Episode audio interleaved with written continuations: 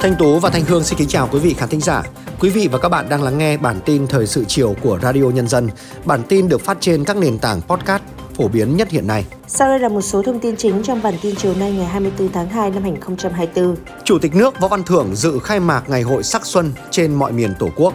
Đề nghị truy tố 51 bị can liên quan đến công ty cổ phần tập đoàn FLC. Sức hấp dẫn của đào, phở và piano.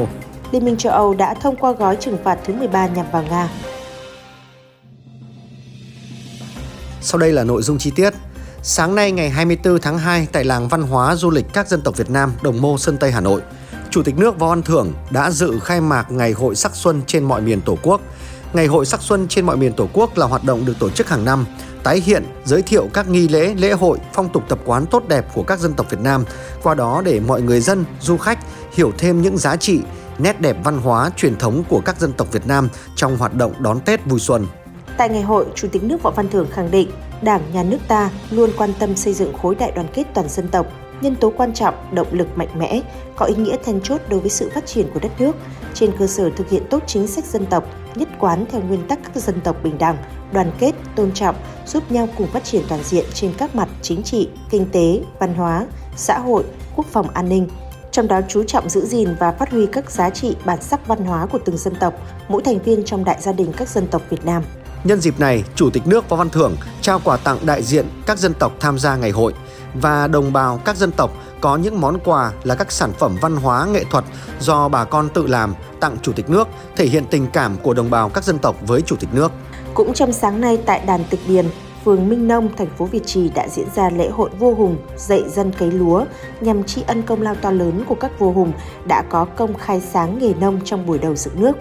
Đây là lễ hội mang tính đặc trưng tiêu biểu khởi thủy của nghề trồng lúa nước Việt Nam gắn liền với thời đại hùng vương. Trước đó, vào đêm qua và dạng sáng nay ngày 15 tháng Giêng đã diễn ra lễ hội khai ấn đền Trần Nam Định Xuân Giáp Thìn 2024.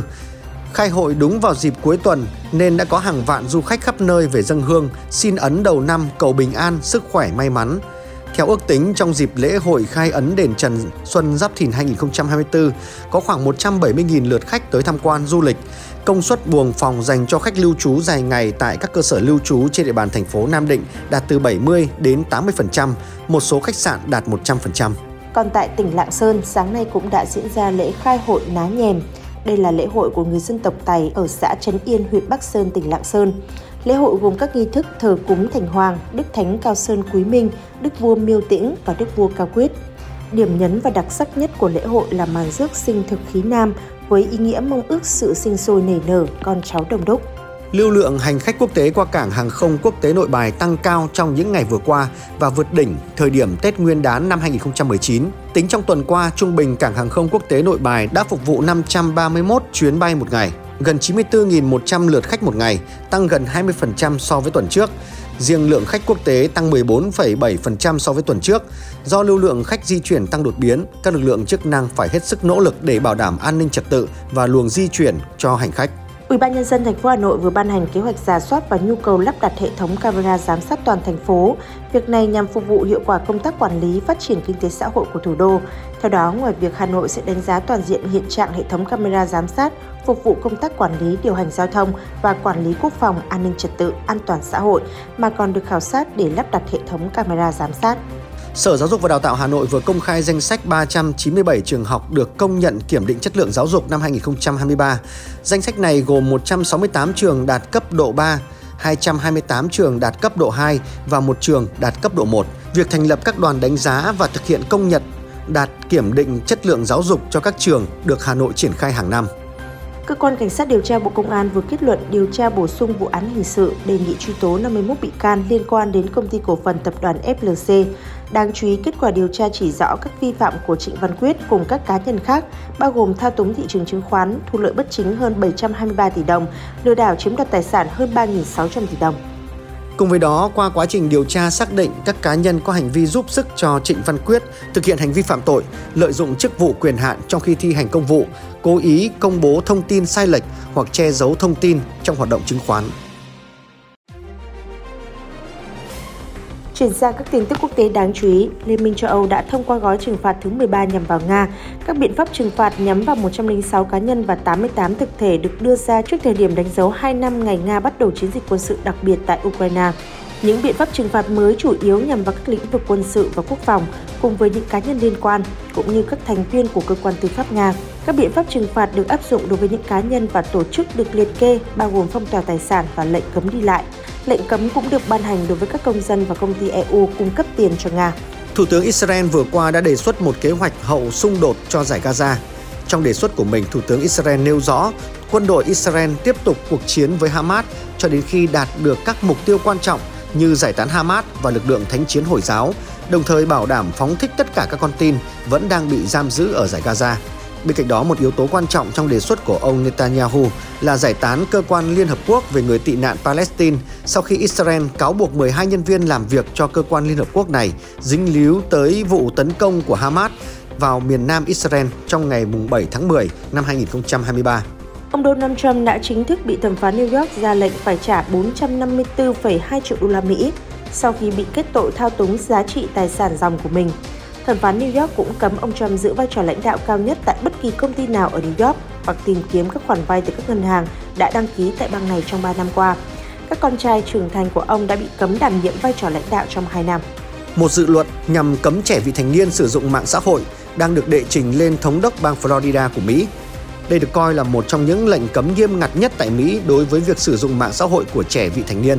Các bang khác đã xem xét luật tương tự, nhưng hầu hết đều chưa đề xuất lệnh cấm mạng xã hội hoàn toàn. Ở bang Arkansas, hồi tháng 8 năm ngoái đã thực thi một đạo luật yêu cầu trẻ vị thành niên phải có sự đồng ý của cha mẹ mới được tạo tài khoản mạng xã hội mới. Tiếp tục chương trình mời quý thính giả đến với những thông tin văn hóa giải trí cuối tuần. Trong ngày đầu tiên, Đào Phở và Piano đã được công chiếu rộng rãi tại các cụm dạp khán giả trên toàn quốc đã vô cùng háo hức chờ đón tác phẩm phim lịch sử xuất sắc do nhà nước đặt hàng này. Tại thành phố Hồ Chí Minh ghi nhận tại các cụm dạp, hàng trăm khán giả trong đó có rất nhiều khán giả trẻ đã xếp hàng từ sớm để đặt mua vé. Tương tự tại Đà Nẵng, nhiều người dân xếp hàng từ 6 giờ sáng, đợi hơn 2 tiếng đồng hồ mới mua được vé xem phim. Dòng người xếp hàng tại dạp phim Lê Độ, dạp duy nhất tại Đà Nẵng hiện tại được chiếu phim này đã dài cả dãy số. Còn tại Hải Dương và một số tỉnh thành khác, hôm nay cũng là ngày đầu tiên Đào Phở và Piano được công chiếu. Đào Phở và Piano là phim do nhà nước đặt hàng nghệ sĩ ưu tú Phi Tiến Sơn và công ty cổ phần phim Truyện một thực hiện, kể về một đôi tình nhân trẻ vượt qua muôn vàn gian khó, hiểm nguy để tìm lại nhau vào ngày cuối cùng của cuộc chiến, ngày 17 tháng 2 năm 1947. Khi quân ta di tản lên chiến khu, bước vào cuộc kháng chiến trường kỳ, mối tình nồng nàn và lãng mạn của anh tự vệ và cô tiểu thư Hà Thành được chăm chút, vun đắp bởi một ông họa sĩ già tài năng, chú bé đánh giày lanh lẹ, công tử nhà giàu chịu chơi, cha xứ tốt bụng, ông bán phở gánh yêu nghề. Chuyện phim tập trung khai thác những khoảnh khắc cuối cùng của họ, khoảnh khắc của tình yêu, yêu sự sinh tồn, yêu cái đẹp, yêu tự do. Giữa bộn bề công việc, giữa những áp lực của cuộc sống, đôi khi chúng ta bỏ lỡ những dòng thông tin hữu ích trong ngày. Hãy để Radio Nhân dân giúp bạn tiếp cận với những thông tin để mỗi phút chúng ta không bỏ qua bất cứ một thông tin quý giá nào. Bật Radio Nhân dân vào mỗi buổi sáng và chiều trên các nền tảng số hiện đại nhất để cập nhật những tin tức chính xác và hữu ích. Radio, Radio Nhân, Nhân dân đồng, đồng hành cùng bạn, dù bạn ở đâu. Thưa quý vị khán thính giả, Vĩnh Long có làng nghề sản xuất gạch gốm với lịch sử hơn trăm năm tuổi. Tuy nhiên, do các yêu cầu về bảo đảm môi trường, nghề sản xuất gạch gốm dần trầm lắng. Trong những năm gần đây, với sự quan tâm của địa phương, nghề sản xuất gạch và gốm ở Vĩnh Long đã từng bước chuyển mình thay áo mới, trở thành những sản phẩm mang tính thẩm mỹ cao, được tiêu thụ rộng rãi trong các nước. Các lò gốm còn tìm được hướng đi mới hợp với phát triển du lịch. Thời Hoàng Kim, làng nghề sản xuất gạch gốm Vĩnh Long có gần 3.000 lò nung hoạt động liên tục để cung cấp cho thị trường, đặc biệt là gạch gốm đỏ để xuất khẩu. Tuy nhiên, từ năm 2010, trước những khó khăn trong sản xuất và những quy định mới về môi trường nên hoạt động sản xuất của làng nghề dần thu hẹp. Ông Nguyễn Văn Bùi, chủ một cơ sở sản xuất gạch gốm lâu đời, chia sẻ.